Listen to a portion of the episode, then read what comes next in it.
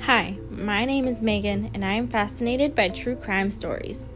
I decided that each week I would sit my husband down late at night, drinks in hand, and turn the lights down low and tell him some true crime stories that range from local to supernatural to even some prolific cases that he has never heard of before. So strap in and join us in the Murder Library.